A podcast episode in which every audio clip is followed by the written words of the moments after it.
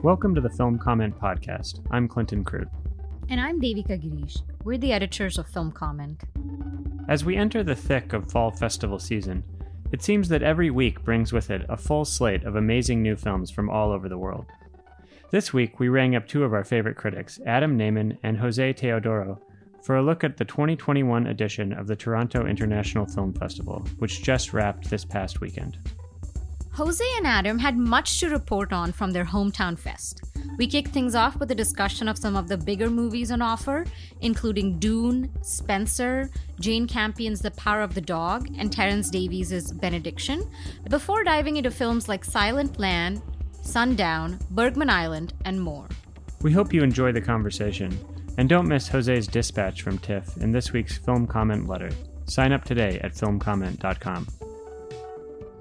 Welcome today to the Film Comment Podcast. We have two incredible guests, both Canadian correspondents reporting live from the frozen tundra, although it's probably still pretty fall like there, I imagine.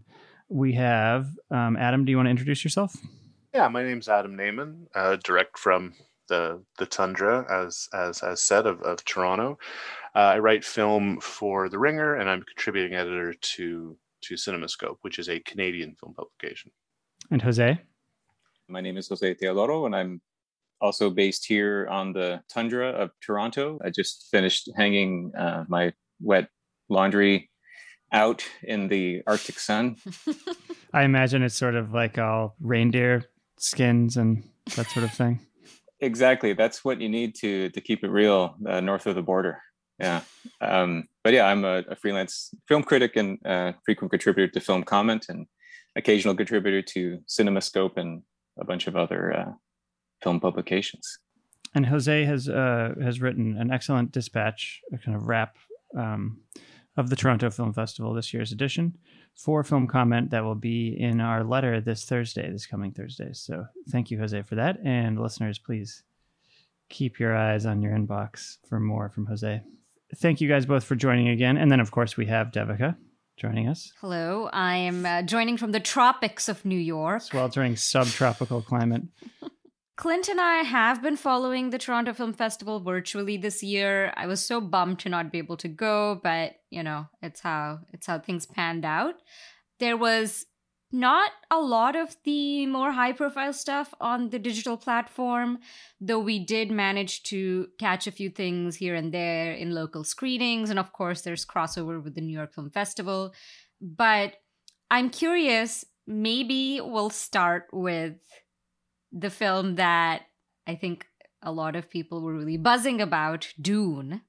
Did either of you watch that? And if so, tell me what the big screen is like. Jose, did you did you see Dune? No, you didn't see Dune. My my life is still Duneless. Okay. I, think, I think Adam might be the only Dune Dune watcher. Yeah, I wrote about Dune for The Ringer, which will probably be one of a bunch of pieces on that film on that particular site because it's a you know broad populist appeal kind of kind of movie and there's lots of stuff about the history of the production and the previous history of trying to adapt this novel and even just all the dune sort of ephemera and arcana that is probably going to be dominating our cultural conversation you know this fall. But what i choose to to wrote to write about what i chose to write about was in a strange way this is an unbelievably fraught fragile viewing experience because the movie just ends right? I actually gotten some flack i got a bunch of people on twitter being like how could you say the movie ends? I'm like well you know they, they, they all end.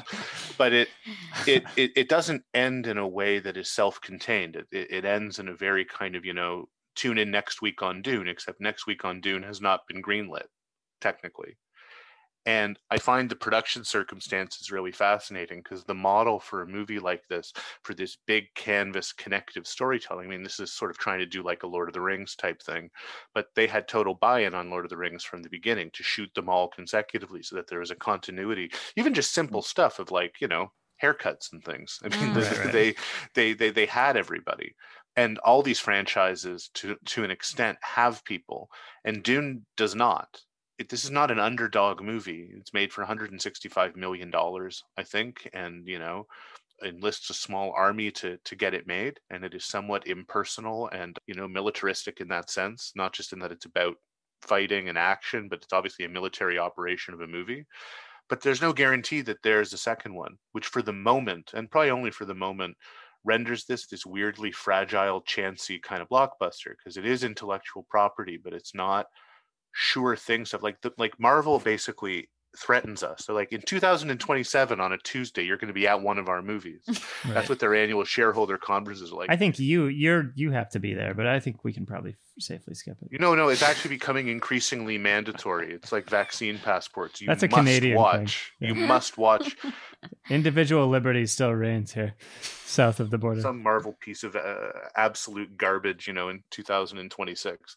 Like they're set, and Dune is not set. It's fascinating. Do you know what benchmarks this first segment has to achieve in order to? Well, you know, in my capacity as an executive with the studio, no, I mean, I, I don't reported on this or anything.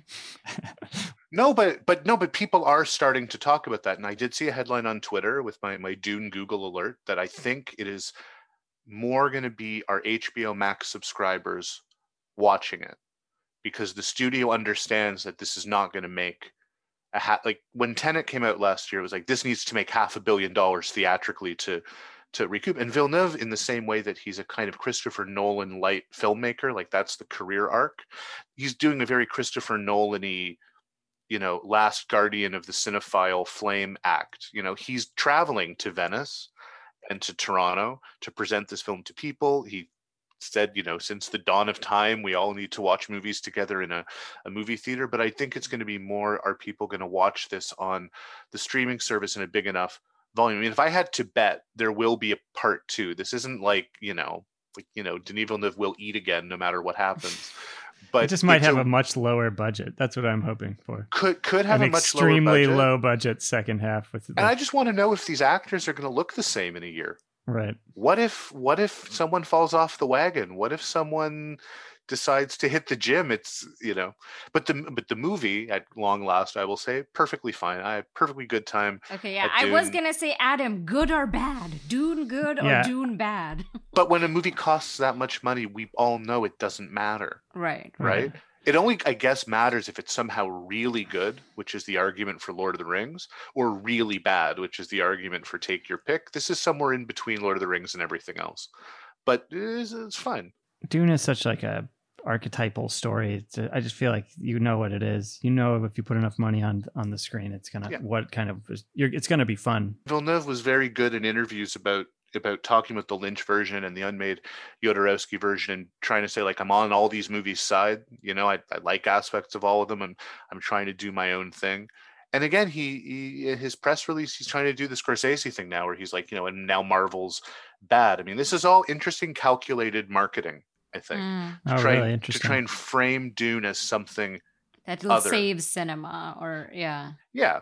I mean, why not? Sure, you can put that on the poster. Dune Dune may save something, but I but I I, I, I got a good time watching it. Okay. Yeah, it seems fun. I was just gonna say, Jose. I know you didn't see Dune, but is there anything you saw that'll save cinema? My God, that will save cinema. No, I don't think anything at this point in time is is going to to save cinema per se. But there are glimmers you know, I wound up seeing a lot of debut features from new directors, and I was encouraged by the sense that a lot of new filmmakers, even working with reasonably sized budgets, don't seem to be especially concerned with making calling card films anymore. You know, I feel like a lot of people are making films that perhaps it's because these filmmakers are have resigned themselves to having their films only shown on a film festival circuit or maybe it's because they've you know secured the sort of funding that uh, is not contingent on them having any kind of significant box office success. But I saw a lot of first features from people that just weren't playing by the sort of rules that they should be playing by given the genre they're working in. And any in particular you want to shout out? I was a fan of uh, Silent Land, which was a film in the platform competition. And I'm going to try not to butcher the director's name. Her, her name is Agnieszka Woszczyńska, I believe is her name. She's a Polish filmmaker, but this is a film that's actually set in Italy, uh, in Sardinia. It's a, I think, a pretty interesting film uh, about a very affluent Polish couple that finds themselves uh, vacationing in this very opulent home that's overlooking the sea, and it has a swimming pool. There's an issue with the swimming pool when they move in, and the swimming pool is getting fixed by a Arab migrant worker. An accident occurs, a very unfortunate accident occurs, and we spend the rest of the film revisiting the moral consequences of witnessing that accident and what one is supposed to do about that accident. So, you know, the film definitely has a certain resonance with a film like Force Majeure. As I mentioned in the in the dispatch that's on the way, it's a film that also reminded me a lot of the story So Much Water, So Close to Home, which was incorporated into uh, Altman Shortcuts, and it's also in uh, was also adapted into the film Jindabyne. But it's a it's a film that it's interesting. Uh, it it sort of has enough breath in it that it can afford to make a few mistakes. As it moves toward the end, it has a long scene of dialogue where people start talking about the themes a little too much, but then it kind of has this final switchback that is completely free of dialogue that kind of beautifully encapsulates the sense of people being haunted by their mistakes, even as they feel remorse, even as they start to question their privilege. Did anyone see it? Adam, did you see it? No, I was told by a, a trusted uh, a trusted colleague that it had a. You mentioned um, Ruben Ostlund. He mentioned that it felt a bit Haneke-ish as well. I mean, I, I, see you wincing because you probably like the movie m- too much to say it reminded you of Haneke. But the couple people I saw coming out of it said that it was very said that it was very accomplished and it was available for digital streaming, which is an interesting procedural thing where you have this embarrassment of riches. It's not the 12 big ticket titles that are digital streaming. It's not Dune, it's not Spencer, it's everything else. But the windows were so short and this isn't to bore an audience. I think an audience might find it interesting to hear this that in the same way that festivals only can schedule press screenings, they TIFF tried to sort of say, well, these are going to be available for 24, 48 hours. But I think a lot of people just kind of forgot. It's mm-hmm. very it's easy to show up for a press screening on time. It's sometimes hard to be like, I will be home for these 90 minutes during a block that something's available. And so while I had Silent Land flagged, the window just kind of passed me by. It happened to me too. Many things were just because you have to make choices too. There's you know a bunch of movies are available during this window. You kind of have to pick and choose and and uh, use your time wisely. Let's talk about Spencer. Spencer, it is. Let's talk about Spencer, aka the worst person in the world, also known as. and benediction? I don't know. There's a lot of titles could could sort of right. be stuffed into spencer. I feel like there's been a lot of wildly differing reactions to the film. When it premiered at venice i was seeing all these raves. I'm seeing more ambivalence now. I'd love to hear what you guys thought about it before i say my piece. I was not pleased but i'm curious you know, I would like to be persuaded otherwise if either of you really liked it. It's funny because I, I, I feel like virtually every film critic whose work I find at all compelling or you know worthy of respect really dislikes Pablo Larraín's work in general. So uh, I'd like to hear what Adam thought. well, I, I, published on Spencer today, and both in terms of the way Ringer framed the headline and the way that I wrote it, mm-hmm. right? I guess I should say the other way around, maybe the way that I wrote it and then the way the headline came out.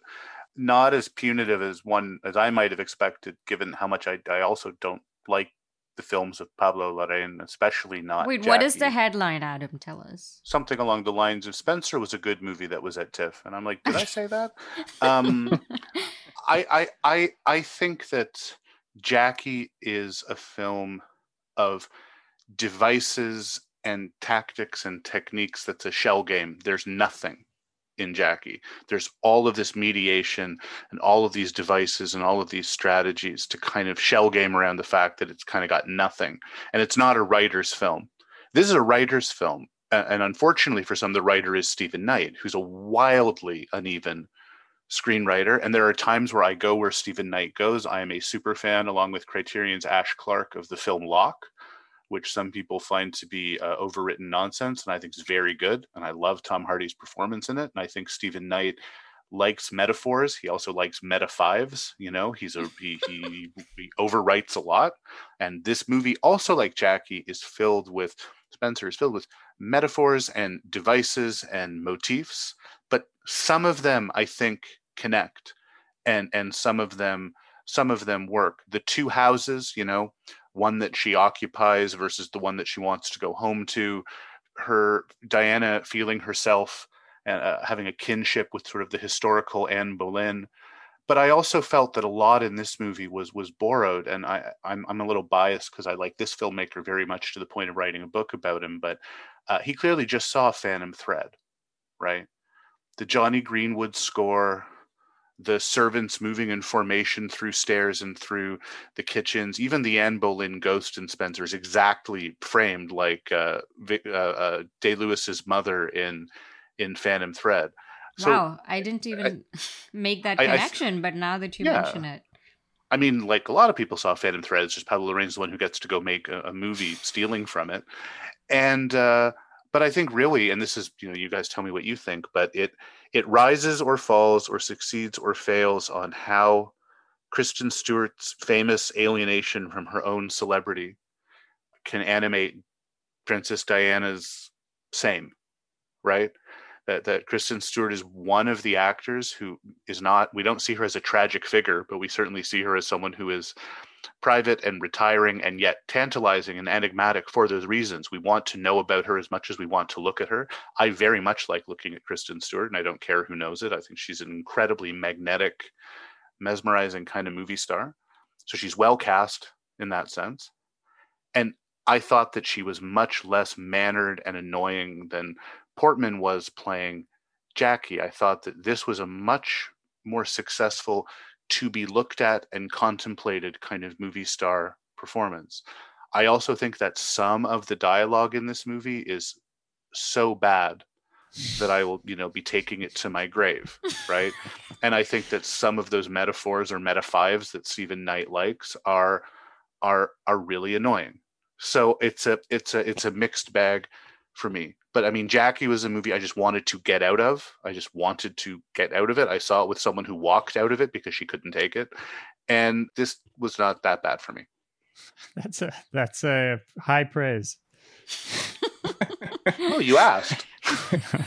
I, I I I feel as as though I mean I I guess I just want to quickly mention something about uh, Larraín and his. Uh, my feeling is that he's a he's a director who you know, I think the ideal is that each new project that he approaches, he wants to find some formal gambit that feels very unique to that project. So, you know, his first three features, you see his style differ wildly from uh, first four features. You know, his style will differ wildly from feature to feature. And then with Jackie and Emma, he was really on this kick where even though he's using like a very very wide aspect ratio, every time there's a shot, reverse shot, you know, the actor's head is like right in the center of the screen, which gives you this very disorienting uh, sense of, of space.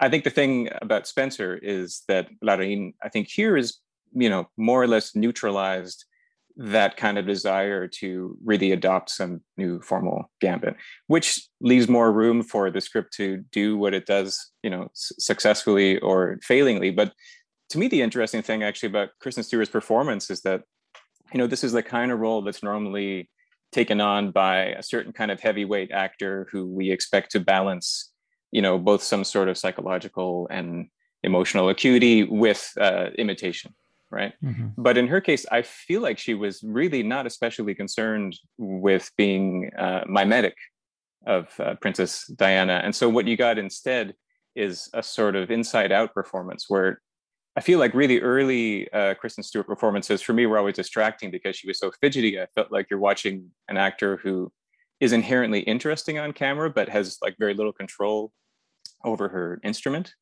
Uh, and then for me, I think probably like for a lot of people that was seeing her in the Assayas films that made me start to see how, you know, with age and maturity and also with the right director or perhaps also the right co-stars, you think of her working with with Juliette Binoche, you see an actor who gradually is uh, finding a way to take that nervous energy and turn it into something that really translates as strong choices. And I think what she did with Princess Di uh, is kind of fascinating because instead of watching the performance and looking for anything that feels like, um, you know, like it represents, uh, you know, Princess Di's kind of presence in the media, we're seeing someone take on the performance in, in a way that she just wants to capture you know this kind of peak of anxiety that's that's within her and mold it into uh, something that more or less aligns with the narrative. Though I will say it is one of those screenplays where you kind of feel like you know no stone was left unturned with regards to turning this one moment in a real person's life into a pressure cooker where like everything's going to change from this moment and the ending feels pretty overwrought in its kind of celebration of her fleeing you know the royal family's christmas holiday. So it's also a cliffhanger. We're waiting for the for the funding on, on part two to come through on this one too. next? yeah what happens next? It just ends yeah. I'm so fascinated by both of your responses. I have to admit i know that a lot of people think that kristen stewart has like a, some unique performance style that is I don't know, special. I think she is, as Adam said, magnetic to look at. She's just amazing to look at. I mean, not just because she's a beautiful person, I think she is magnetic. And the success of her performances really depends on a director being able to use that kind of affectless magnetism that she has. That's why she's so good in Personal Shopper. You know, this kind of alienated grief and inability in the search for communication. I felt she was so miscast in this. With Jackie and this film, Larraín is doing that thing of taking a very recognizable star and kind of like putting them into a, the role of another very recognizable person. And that kind of disconnect, I guess, is part of his ploy. But for me, it it was just so hard to buy her at any moment as anyone other than Kristen Stewart on screen. And Diana is again someone who from what I have seen of her media, you know, appearances and just like her place in culture was a very specific kind of person with specific affectations and her, you know, the way her uh, kind of public persona and behavior changed over the years. And I think Kristen Stewart does like a really tremendous attempt at trying to kind of meld those mannerisms and affectations with, you know, her own personality.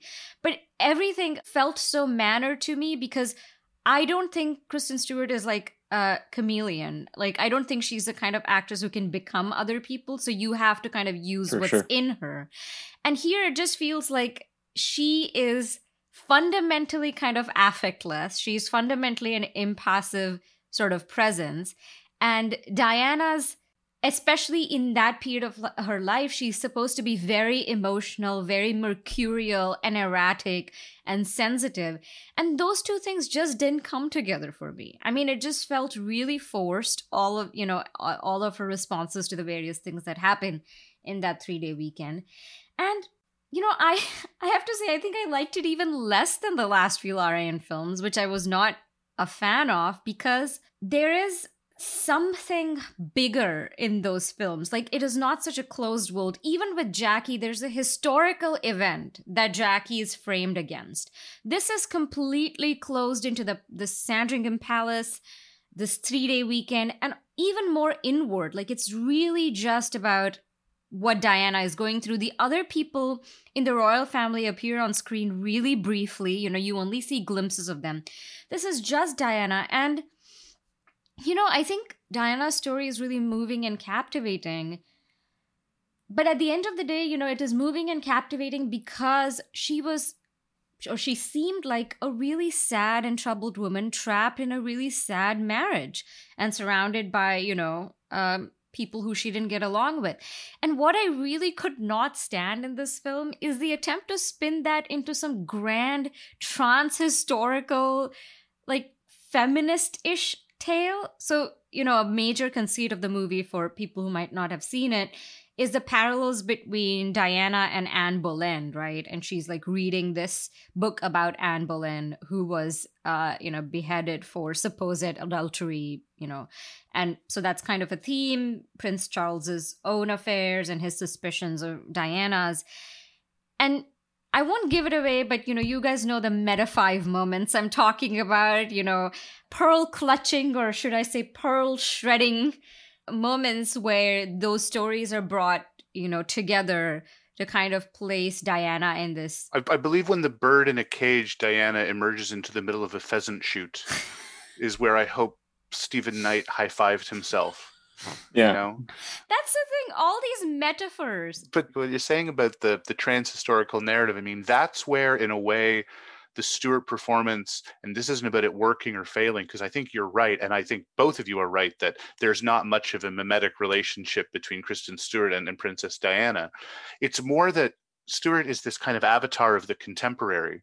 And Knight's idea, whether it's a good one or not, or whether it's an effective one or not, I think has to do with Diana's not just her contemporaneity, but her kind of avowedly middle class, not upbringing, because even though the house she wants to go back to is kind of empty and falling apart, it's also a big country estate. She's not a lower class person, but but but it has to do with her her middle class taste and her rejection of the trappings of death, right?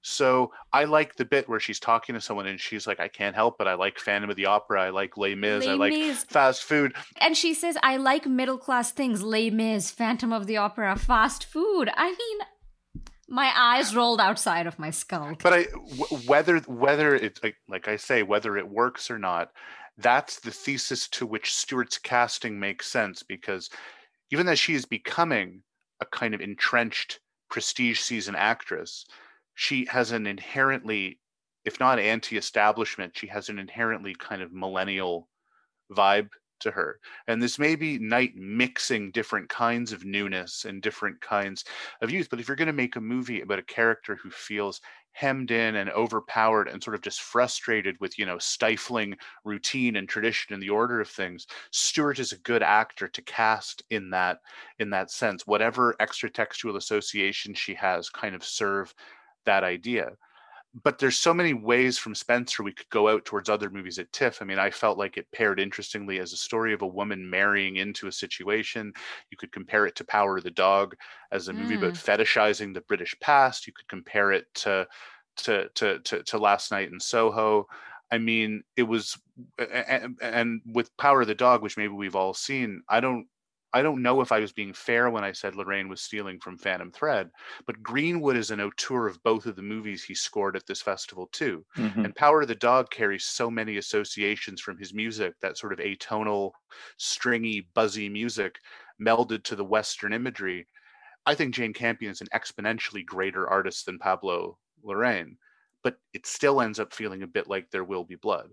And I'm not trying to close off or reduce Power of the Dog to that, but Greenwood is a big factor in both of these films. I think his score is wasted on Spencer, and I think it it it helps Power of the Dog very much. Yeah, I walked out of Power of the Dog, and my first thought was that was an amazing score. I mean, that was the fir- like the Hmm. thing that left the most indelible impression on me in the movie. And I didn't realize it was Jonny Greenwood until the credits rolled. So it was this thought was in my head even before. You're listening to the Film Comment Podcast. Sign up today for the Film Comment Letter. It's a free weekly digital newsletter featuring original film criticism and writing by Film Comment's editors and brilliant contributors. The letter delivers exclusive features, reviews, interviews, streaming picks, news, and more directly to subscribers' inboxes every Thursday before they're published on filmcomment.com the following Monday. Sign up today at filmcomment.com. I mean, the consensus seems to be that everyone everyone seems to think Power of the Dog's very strong. She won Best Director at Venice. I think Campion is ripe for reappreciation. I've noticed in my my Twitter feed in the last few months, lots of people rewatching In the Cut. In the cut Which is is- very Absolutely. now you know, movie. like just kind of maligned enough, but with enough personality and sort of horniness that it, it's a good it's a good movie to bat around. Cult, yeah. yeah Definitely. and uh this i think is um this is in the vein and to some extent of the piano in that when she's really good she can make repression and enigma and frustration into a source of pleasure where the fact that the movie is just refusing for so long to give up the goods right? Like what is the configuration of this relationship? When is the other shoe going to drop? Let's let's give people a little précis of the Yeah, of the film before we jump into the themes. Well, it's it's it's about two brothers who are ranchers who have been quite successful, and one is kind of middle aged and and feeble, the Jesse Plemons, the uh, great character. Jesse Plemons. great Jesse Plemons, and his brother is really potent and also very contemptuous of everything, including his brother. This is Plum Plemons, I think they call that. when life gives you Plemons. Uh, his brother is more this contemptuous, very physical, dirty guy played by Benedict Cumberbatch, which should be the kiss of death because he is the kiss of death for me in most movies. Benedict Cumberbatch, like, he's good in this. He's he's macho in the. It's macho. supposed to be macho in this. Wow, yes. he cries. Really? He, he, cries macho. He cries yeah, macho, yeah. Uh, he cries macho, and then their relationship is upended when Plemons, for reasons that are successfully to me barely elucidated in the film, whether they are convenience or loneliness or desperation or given the amount of repressed homosexuality in this movie, some variation of that. Uh, he takes a wife who is this kind of sad, obviously wilted roadhouse proprietress played by uh, Kirsten uh, Kirsten Dunst, not Kirsten Stewart. She's a widow. A widow. Yeah, with a son. A widow under tragic circumstances with a son who is deceptively as fragile as her and who this is what I meant by you wait for the movie to play its hand because she's got this son who the Benedict Cumberbatch character is just mercilessly verbally bullying for his perceived kind of effeminate qualities. And then the son disappears and then not only does the son come back but it's kind of his movie. You know the the way it moves the narrative pieces around is interesting but i mean i guess the main tension is this marriage is not making these brothers happy. But why? Why is benedict cumberbatch's character so hateful of Kirsten Dunst and also so mean to her son why is she so frustrated? You know I mean, is it sexual jealousy? Does he just hate her? Does he think that she's a phony? Does he does he think she's trying to take the money?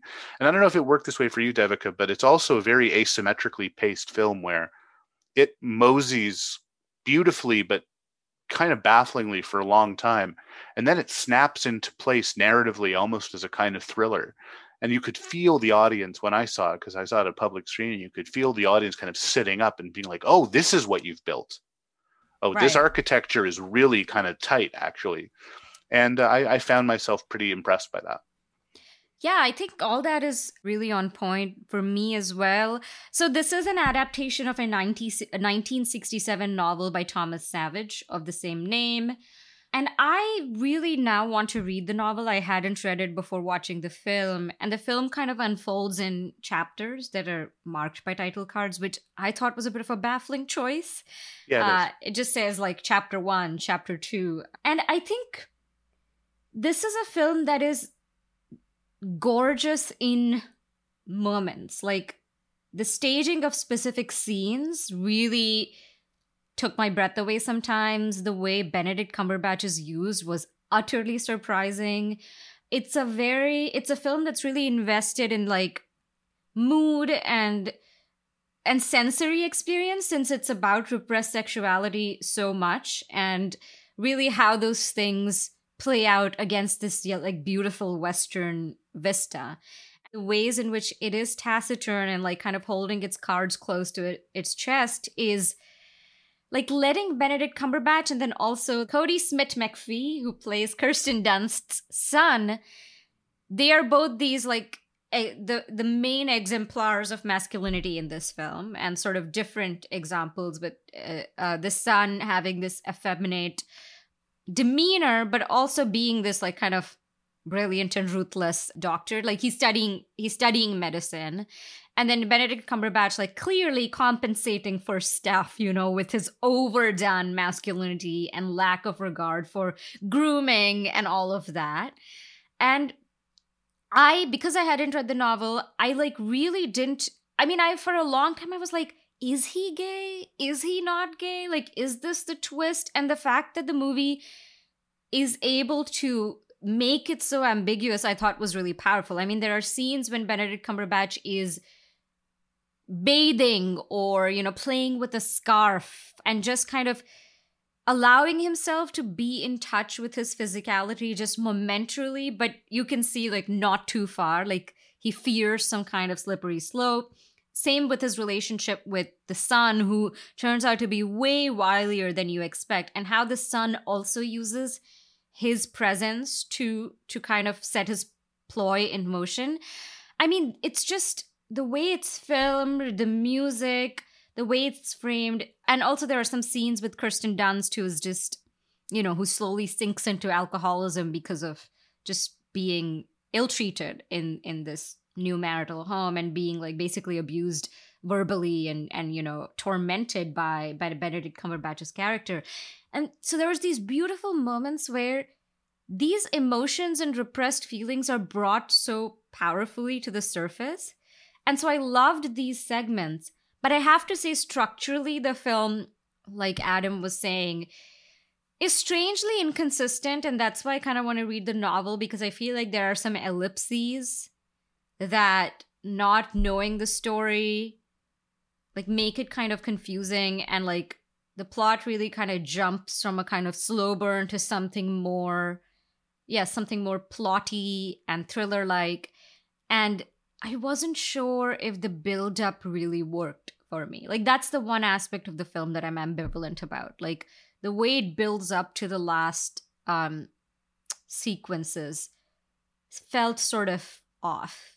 I just, just to register that I'm not like, this was the greatest movie I've seen this year, which I feel like a lot of people are going to feel very strongly about this movie. And I would just like to register that I do have a reservation, but otherwise, I was quite taken with it. So it's like top 20 for you then? we'll see when we get to. I mean, there's so many, you know, I mean, I just absolutely loved Benediction. I think I'm the only one who saw it. Yeah. And we did, I just interviewed Terence uh, for the podcast. So we don't need to get mm-hmm. into that. But like, beautiful movie about queerness unrepressed queerness and sexuality. I mean, that just the way d- depicts the relation between relations between Sassoon and various famous Englishmen in that post World War II period, just full of humor and joy, even when it's conducted in the shadows. Well, and it's just interesting in the interview you did with him, he says that people were very much openly gay, especially in the upper classes in England at the time, because they were protected by their class. And I think that's kind of that was an interesting point in in your guys' conversation? It was an interesting point, and I would just like to say I, I know that that you all have um, have you know also you have the interview in, in print, but I would I would definitely advise people who didn't listen to to go back to listen to your interview with Terence Davies because it's a, a lovely conversation, and he's um, I, I I'm always struck by what a kind of charming, articulate, but also really humble uh, artist he is. Yeah it was a pleasure to listen to. Incredibly witty. I mean, I was just laughing the whole time and has all these references up his sleeve, which do come through in the movie, but not like in your face. And, you know, we're talking about Spencer. I think this is not to like compare them in any glib way, but Benediction is a great example of a movie that's really about one person's sort of mercurial life, their descent into despair and bitterness that feels even though it's so much like it has a narrow vision in a certain way, it's about Sassoon, it's about his milieu, that also has a kind of expansiveness, you know, that has a sense of the larger world and a kind of the universality of certain aspects of this person's life that I was just very taken with. Another film that I know we wanted to talk about was Bergman Island. I just saw that last night actually. Certainly, certainly, it's the better of the two Tim Roth on vacation movies. Oh, you also saw Sundown, which I, have I've I've seen it as well. Oh, I I want to hear about Sundown from both of you. Me too. Yeah, I'd like to. Do you? Do you I really do. want to hear about Sundown? I uh, I wrote about uh, Michel Franco's last film, New Order, for CinemaScope. Was horrified the other day on Twitter to find that someone was like, everyone seems to hate Michel Franco, but but Adam Nayman thought New Order was pretty good in scope. I'm like, that's not what I wrote. I mean, a, a horrible movie to me. Or I have read that review, Adam, and I couldn't tell if you did liked it or not. So I will say. I think I think implying that the film is, uh, you know, deeply deeply ugly in its in its in its class politics and represent i mean you know it's well made but who cares? I mean he's working with talented people and he's been making movies for a long time. I mean sundown is an interesting case and i actually i'm dying to hear what jose, i like what jose says about everything but the way this movie sh- is shaped dramatically and as a character study i love to hear what jose has to say as well. I'll ask him he, he can do the heavier lifting but for me i thought in this film by a filmmaker i do not like for the record do not like new order do not like sundown he is so up against the edge of an interesting subject, which is not wealth inequality, which I think he stages in the crudest and most obvious way, and which is not even the idea of white privilege on vacation, which again, I think he stages in a way that's counterintuitive in both of these films. He's like, uh, I want to criticize wealthy people, but I will also only focus on them and everyone else kind of you know is seen vaguely and threateningly and in a in an unformed way but i thought that what roth's performance which i the the word i kept thinking of is it's like a boneless performance he's it's a weirdly boneless performance he can't really like stand up or or, or sit up straight part of it is alcoholism but it's also like it's funny we love your meta fives, Adam. Yeah. I just want to say. Here's the here, here's the here's the interesting version of Sundown. The interesting version of Sundown is what does someone who is so wealthy that they don't want anything like what does their desire look like? And what are they trying to convince themselves desire and comfort and happiness and escape looks like? But because it's this filmmaker who's a michel gotcha franco there is a twist lying in plain sight for this movie which is atrocious and which i mm-hmm. think undermines and de de de-intensifies whatever whatever drama might be latent in this hmm. setup. I cannot think of a movie I saw at the festival except maybe Dash Cam that has a worse last 15 minutes than Sundown does. Which you also wanted to talk about, but we can get not really. Um, but better to talk about Sundown. And I, I just think that uh, I think it's a really awful back half of that movie because the setup by his standards, or really by kind of any festival movie standards, kind of okay and then I, I, I think it's really stupid. I don't know what what you thought, Jose. I I I mean I I think you're you're putting it quite well. The thing the thing about about Michel Franco is that you would kind of think that he's from a culture very different than the one he inhabits. I mean, it's funny. The uh, I won't give too much away. Let me just say first of all that I do think that the setup, the premise of Sundown is actually extremely intriguing, and I think that Michel Franco a bit like Haneke to go back to Haneke is yep. he wishes, by the way, he wishes.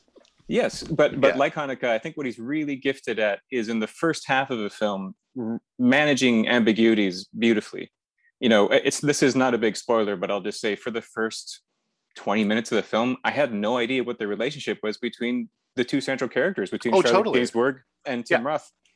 I didn't know if they were married. I didn't know if they were separated. I didn't know it's not a big deal. They're siblings, right? That's it's not a big deal to reveal that. But I think, but I was intrigued by that ambiguity. Is what I want to give him props for. Is at the beginning of the film, everything that I didn't understand, he made me want to, uh, you know, slowly find out what was going on. But as the film goes along, and as we're dealing with these questions of uh, inheritance and such. Uh, uh, this bigger, this larger question for Tim Roth's character about what does a ridiculously wealthy person who's in late middle age want to do with his life if he doesn't want money. That's intriguing, and that takes us really up until the halfway points of the film, where this family is on vacation in Mexico. And then I think for me, the real turning point is actually in a moment that echoes a Denis Villeneuve film, which I know Adam does not like very much. But there's a moment in in Sicario where yeah. you see a brutal slaughter taking place on a highway in Mexico, and we see something similar. I won't say anything else about it, but we see something similar at a key turning point in Sundown, and it, it's pretty reprehensible. But you know to use such a uh, such a fraught milieu, you know, uh, to kind of use that as a very crude plot point you know to use that thread of violence and to focus that thread of violence against the people who you know have least reason to be concerned about it you know vacationers. It's uh yeah. it, it's it, it's pretty awful. He's he's a very deterministic filmmaker i think is ultimately his problem. And and the whole setup as interesting it is eventually you're like oh i see where this is going. Is this going to go to the worst possible places after some point in time? And maybe that's a little bit like Haneke as well well, you know, it's funny. I, I, I mean, because I and I have known each other long enough to remember the days when, when Haneke movies at festivals were like the the hot ticket, right? And then after a while, without losing any of his skill, because I think Michael Haneke is a supremely skilled filmmaker, his own body of work catches up to and overpowers him. Where you're like, yeah, he manages ambiguities very well, but by the end, we know what's going to happen. There's going to be some form of violence. There's going to be some form of tragedy. It's beyond latent. It's just predictable I think Franco works at a lower level of skill and I think a lower level of principle than than Haneke, but he can't even do the violent shock turns the way that that Haneke does. And it's true. he he, he just kind of can't do it. And in this film as well, he he does something that that that that you know that that Haneke would would would never do, which is he, you know, he he he gives the most obvious, prosaic, banal explanation in, in the end. Haneke, at least when he's good, withholds the explanation, even if the provocation feels a bit forced. I mean, Franco just as a dramatist in this movie, as a dramatist, he he he, fails. And um, yeah, I think what Jose was saying about managing ambiguity is is is great, but you know, the balls keep them in the air, they have to land. And when they land in this movie, I think it's just thuds all all around. Really like really big big thuds. Take take it easy on the poor guy, Adam. Why? no, I'm just kidding. By all means. But I would love to hear Adam and Clint tell us about the other Tim Roth movie. Bergman Island. I just saw it last night. It's still kind of it, it was incredibly beautiful and uh, well lit film. But Tim Roth is. That's usually That's- something you say pejoratively. So well, I'm not sure I was total. I'm not sure I totally loved Bergman Island. I, I also Mm. feel that it was a very, a very well made and extremely beautiful and pleasant and enjoyable construction. And I'm not sure I think it was totally successful at um, conveying any insights into the lives of its characters. At least I found the most moving moment to be the final scene in which a character who has not appeared the entire movie suddenly appears and and to me that that kind of I was like well this is what the movie's about actually but it's been avoiding this subject the subject of motherhood Well, what is the movie about? Tell us a little bit. the movie is about a very successful filmmaker played by Tim Roth and his partner played by Vicky Krieps. She's also a filmmaker, maybe slightly less successful, but also, you know, touring the, the festival circuit. And they are doing a residency on at a Faroe Island, I think it's pronounced, Fora. which is Fora, yeah, Fora. Yeah, it's like totally counterintuitive. But yeah. Right. I remember. I remember trying to catch it during the movie, and and and also we'd had uh, faro salad earlier, so it was, it was tough for me. A lot going on, and they're doing a residency at Fora on, Fora Island, which is the home of Ingmar Bergman, and where he made many of his greatest films, or many of his great films. Tim Roth's character is doing is doing a screening of his film at the at the local movie house and is presenting it and he's and he's coming along with his screenplay very nicely. Everything seems to be going well and and Vicky Krieps' character is sort of struggling with her work. She's unable to get through the story. And then midway through she begins to tell her partner what she's working on, which is the story. And suddenly we enter this film within a film. And it also takes place on the same island. Features Mia Wasikowska as a young woman, also a filmmaker, attending a friend's wedding on the island. And she's involved with another guest. She's had a relationship with this person for many years. And it tells this this story of of their three days on the island as they kind of rekindle their romance and split and go their separate ways. And then the film returns us to the Vicky Krieps and Tim Roth characters, but at a different point in time, much later. The the reason they're on the island is there it's a shared writing residency, right? So there are several other filmmakers sort of milling about too. And they are Bergman fans, the two characters, and they are kind of Bergman stands a little bit. You know, they, they really love the films and they're taking the opportunity to luxuriate or marinate in the setting, but it is a kind of working holiday.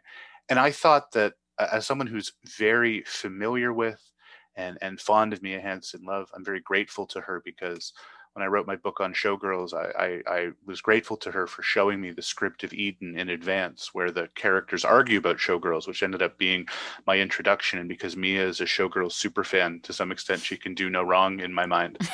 but you know, I'm very fond of her, and uh, part of what I'm fond of is that um, her movies don't feel effortless. She is to me an example of a filmmaker who's extremely smart but the smartness is sometimes a bit of a struggle to put on screen. It's not not because of a lack of talent or craft. She has those things in spades. I think she has those things more than people give her credit for. But you know her characters are often kind of fraught in that way. They're not sure that they're they've come into their own yet. Whatever their age right? They're not sure they've come into their own. They're not sure that they've mastered their instrument so this feels to me, and this is going to sound like a slam. It's not. It's meant as a very specific compliment. This is like a movie that someone who is in a writing residency would write. I think I it's, agree with that. It's yeah. like trying to capture some inspiration from a place, trying to generate something that's insightful, trying to trying to pull something out from from from her past and her experiences. It's such a smart movie Mm-hmm. And I think the smartness of it has been undersold as it's been reviewed. It's tr- tr- tremendously intelligent. I always get the sense from Mia Mia's work that there is this sense of ideas exceeding the language of film, and it's something I have a lot of sort of affinity for because I feel like writing can often feel like that like language feels so inadequate and i think you can sort of see that grappling the structure is like is you know is beautiful i think. I think that she she creates this narrative structure that it, that works you know everything is in place everything is in the right place. It all kind of the flow the the pacing i think is really on point. There's just i just feel at the end i was left with a beautiful summer's day. Like what i just watched sort of dissipated into the into the ether. She never insists right she actually has her own we are talking about franco and haneke she has her own gimmick which is her movies always reset you wait for the hole to be punched in the middle of the movie. The character is going to disappear. The time is going to pass. The person is going to die. We, we, we've lost time. In this movie, it's the resetting into a new narrative, which may actually just be an old narrative. And it's not, and, and, and it's a very veiled confession that she's writing, which is why the way Tim Roth is listening to her story sometimes, he's very funny. He's like, uh huh. Uh-huh. You know, because this is, it seems like she's trying to say something about maybe herself and her past and her own past relationship that she hasn't told him yet, or that he's keenly aware of and isn't so happy to see becoming the raw material of the movie that she's that that that that that that, that she's working on. So she has her gimmicks too. But I thought that this one by the end, I can't think of another movie of hers that is quite so heady and Hall of Mirrors ish. And really the movie is not the movie is not bergman-esque at all. In no way hmm. did i in no way. no. Hmm. it's haunted by him but it treats him as what the island treats him as which is as an institution and a theme park. Yeah he's like a character in a museum yeah who's there yeah. to appreciate and she she can't help herself. She like does the shot of the beds from scenes from marriage. So vadim rizov tweeted and it was a great tweet. He was like the funniest thing i've seen in a movie this year is vicky getting into the bed from scenes from a marriage but her character knows it and can't stop laughing yeah yeah. because they're at one point staying in the room where he filmed the movie. And so it's not just the movie thinks it's funny the characters think it's wait funny. is bergman island like is this a real thing or is, yeah. did mia yeah, come up with this no, it's like Jurassic Park. You mean you, you mean the residency itself? You mean is the residency real? Yeah. Can I get? I believe in? it is. Yeah. Yeah. you just have to be. You have to, Jose. You have to be Mia Hansen-Løve to go. I'll I'll work on it. Work on it. Wow, that's that sounds incredible. Okay, I wasn't sure if this was a, a an invention in the film. Yeah, there's a Berg. They go on a Bergman safari at one point, and a tour guide takes them all over the island and is like, "There's the tree from Persona." Yeah, where they've used D, they've used DNA to clone the movies. It's like J- J- J- Jurassic Park. Nice. Yeah. Nature finds a way. Uh, actually, I'm just wondering if either of you could could comment really quickly on the performance of Vicky Krieps because she's such an interesting actor, and I don't know whether or not she's someone who's really destined for some sort of like bigger international stardom. But she's such a, I find her to be one of the most fascinating actors I've seen emerge in the last decade. I mean, I'm sure Adam has some has some thoughts here, especially given his interest in. Oh yeah, no. When when we showed Phantom Thread at Metrograph, I did a fun interview with Vicky because I interviewed her for the PTA book. I could not have been more charmed and just moved by someone talking about their own process, but that's because I care about that character very deeply. You know, long after I've forgotten Spencer and some of these other films, Alma's going to live in my heart from from Phantom Thread. I love that performance. In your soul, Alma's going to live in your in your Alma. Yeah, my, yeah, yeah, right. you know, she's in two movies this year about beaches. There's like the beach that makes you grow old and the beach that makes you grow sad. Yeah. Uh, and um, in the Shyamalan movie, she seemed a little, a little challenged the way any actor would be by his particular sense of dramaturgy. Uh, here, I think she's very good. You know, I think I, I I I I think she's good, and I think that Roth is a very generous partner to her mm. as an actor in in, in this film because he cedes the film to her, right? Yeah, definitely. Yeah, he's a great co-star, I would say. Let's give him props for being a great co-star, and he doesn't really get to be a co-star much in uh, Sundown. So you know. no, I think he's I think he's a very great actor. I hope he just starts mm-hmm. working with some different director all the time. I really want to. I really I want Jose to talk about Earwig because that was my favorite thing I saw. I I mean, for me, the uh, I'll just kind of quickly say that the the most interesting thing about Earwig was is the greater context in which I saw it at the festival because I saw at least two first features by um, by directors that are horror films that have extremely interesting premises and are extremely exquisite in how they are photographed and with regards to sound.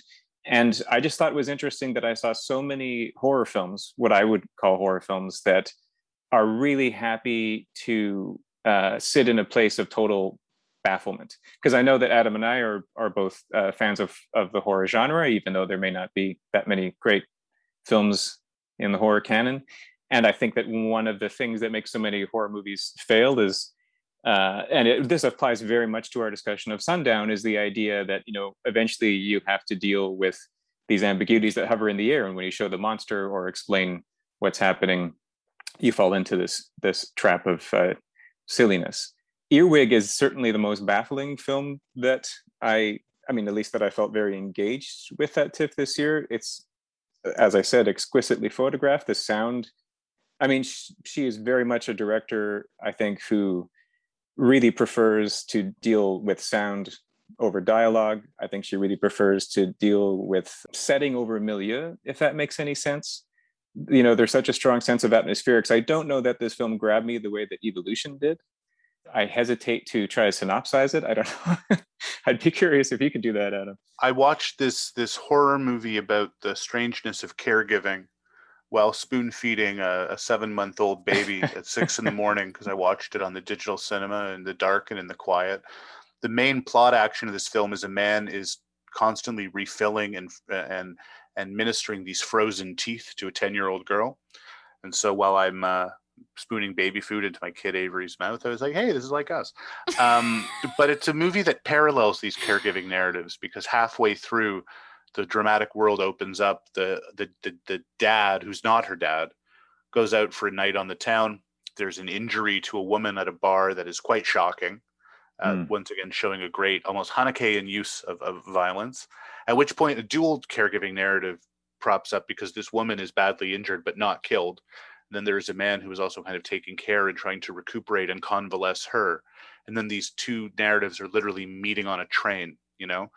And uh, I have a friend, a very smart friend of mine, who watched it and she texted me and she sort of said, This is like very Zulawski by the end who is not a model that a lot of filmmakers emulate now because I don't think people have the chops or the craziness to copy Zulawski. You can copy Haneke, but like copying Zulawski is a lot. Right. And I thought that a high compliment I'd pay to Earwig is that it gets at that same irrational, poetic hmm. craziness that you get in some good 70s Zulawski films. I mean, a lot of people have invoked the David Lynch of Eraserhead because of how much it makes parenting or or childcare kind of grotesque. Well, then also also the the inserts. I mean, just the attention paid yeah. to looking at objects is very much like Cronenberg, very much like Lynch. You know, I'm sure you, as someone who has written as beautifully as anybody ever has on Don't Look Now, when you wrote about that for Scope, you must have noticed the girl in red dress in Pond. Of your course, yeah, yeah. check mark, and you go, "Well, I love that movie too."